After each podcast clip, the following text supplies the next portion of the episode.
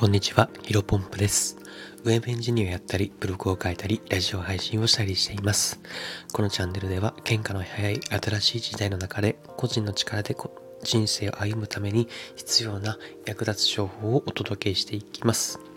本日なんですが、お酒を飲むとパフォーマンスが下がる、適度な距離をとって楽しみましょう。こういったテーマでお話をしていきたいと思います。まあね、ものすごく当たり前というか普遍的な事実をね、ゆっくりと今日は話していきたいなというふうに思っております。早速本題に入っていくんですけども、この放送をね、やっぱ聞いてる人の中には、皆さんの中にはお酒が好きっていう人もね、結構多いんじゃないかなというふうに思っています。本日はね、そのお酒について話していくんですけど、ただ前置きとしてね、私は別にお酒に対して、専門家、体に対する影響とか全く詳しくないので、あくまで個人的な主観、自分の実体験に基づいて話していきますので、そこら辺はご了承いただきたいと思います。はい。おとといの雑談でも話したんですけども、その日曜日かな？土曜日の夜にですね、約1ヶ月半ぶりぐらいにお酒を飲んだんですね。で、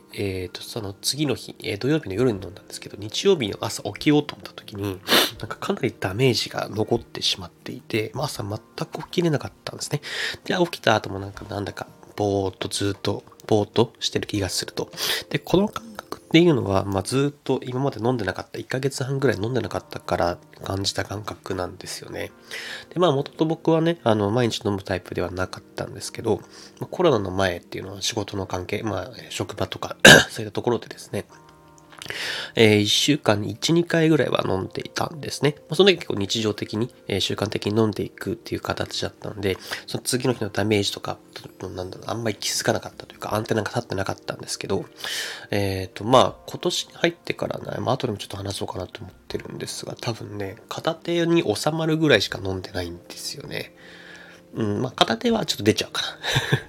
でも両手はいってないと思うんですよね。それぐらいね、今年は、ブログ、プログラミング、音声配信っていうところにね、コミットをしていきましたんで、体がお酒を入れなさすぎて、びっくりしちゃったんですね。だからかなりそのダメージにも敏感になってたんだと思っています。はい。で、ここまでの話の流れだと、お酒は絶対にやめようというふうに聞こえるかもしれませんが、決してそういうわけではなく、お酒とはね、適切な距離をとって楽しみましょうというふうに個人的には思っています。もちろんね、お酒が人生のすべてです。お酒を飲む瞬間が生きがいですっていう人はですね、難しいかもしれないですけど、私の場合は飲んでも飲まなくてもどっちでもいいよっていうタイプなんですよね。だから今言った後者、僕と同じような、飲みたいっちゃ飲みたいけど、別にそんな飲まなくても大丈夫よっていう人はね、無理してあんま飲まない方がいいんじゃないかなというふうに思っています。お酒を飲むことによってね、冒頭でもこのタイトルでもありますけど、パフォーマンスが落ちますね。睡眠時間も余計にかかってくるし、仕事の集中力も低下して、仕事のかかる時間も、時間かかると。それで残業が増えて自由な時間が少なくなり、結局お酒に逃げがちになるっていうね、これがね、負のスパイラルというか何もいいことがないですよね。繰り返しになりますけど、お酒がね、趣味な人、お酒が人生の生きがいっていう人はね、全然飲んだ方がいいと思います。はい。今回の話で、伝えたい人、伝えたい人にはですね、理由はなんとなく飲んでる人、お酒を飲まないと一日終わった感じがしないなというね、いう人はですね、一回のお酒を作ってみない1週間、1、2週間作るっていうのもいいので、結構ね、いいんじゃないかなと思ってます。きっとね、体が楽になって、朝起きるのもすごく楽だし、日中もね、ものすごく仕事だったりとか、いろんなところで集中力っていうのが増してですね、結局また夜いい感じに寝れると、ものすごくいい循環が生まれるんじゃないかなというふうに思っています。本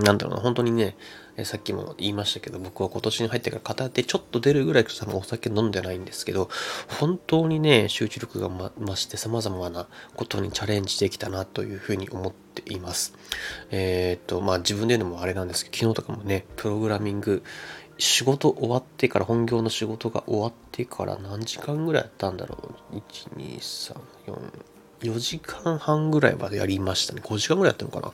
それぐらいね、やっぱり集中力がずっと続くんですよね。お酒を抜くと。多分前だったら結構やっぱりそんなにね、集中力続かなかったなというふうには思っています。まあやっぱりね、まあ、もちろんね、まあ僕の生活、お酒だけが、意識してるわけじゃなく、なんか朝の散歩をしたりとか、ちょっとおじいちゃんみたいな生活をしてますけど、やっぱ朝の散歩、日光を浴びることによって有酸素、とか、あとは最近始めた週2回のランニング。まあこれもね、結構やっぱ生きてきてるなとは思うんですが、やっぱお酒もやめる、お酒を抜くっていうのもかなり大事な要素の一つなんじゃないかなというふうに思っています。まあ、もし気になった人はね、もうお酒を飲まない生活を少しでもいいので、ね、始めてみましょう。まあきっと実感してもらえるはずです。まあ、今日はね、ものすごくお酒はパフォーマンスが上がりますよと、適切な距離を持って楽しみましょうよというお話をものすごく当たり前の話をゆっくりとお話をしてきました。お伝えしたかったことは以上です。最後ちょっと雑談でですね、まあ、今回ね、お酒、適度な距離を取りましょうというお話しているんですけど、別になんだ、僕全く嫌いなわけじゃなくて、お酒を飲むことが好き嫌いというよりかは、まあ、お酒を飲むことによって誰かと喋る話というか、瞬間っていうのがものすごく好き。やっぱりまあ、お酒が入ると、会話も弾んで、普段、例えば仕事でしか関わってない人とお酒を飲むことによって、価値観の交換をしたりとか、かなり楽しい話、和気あいあいと雰囲気があるのが結構好きなんですよね。だから、別にね、嫌いなわけじゃないんですよ。ただ、まあ、一人で飲むかというと別にそういうので、まあ、一人で飲んでも別にあんま面白くないというか、本当ね、まあ、昔ね、本当に、クレーム、不動産の営業マン時代で、お客様からね、ちょっと理不尽なクレームをもらうこともあるじゃないですか。その時はね、もうガブ飲みもしてないですけど、ちょっと一人で、はぁって思いながら、お酒飲んで忘れるか、みたいな話やってましたけど、まあそれぐらいですね。はい、一人で飲む時は。まあでもね、まあそれぐらいだと思うんで、ちょっ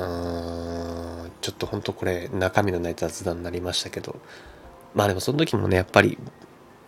お酒に逃げるっていう意味でクレームをもらって飲んでしまっていたんで、まあ、生産性というか、そういったところでは無意味でしたよね。だったら他に、趣味、走ってストレス発散するとか、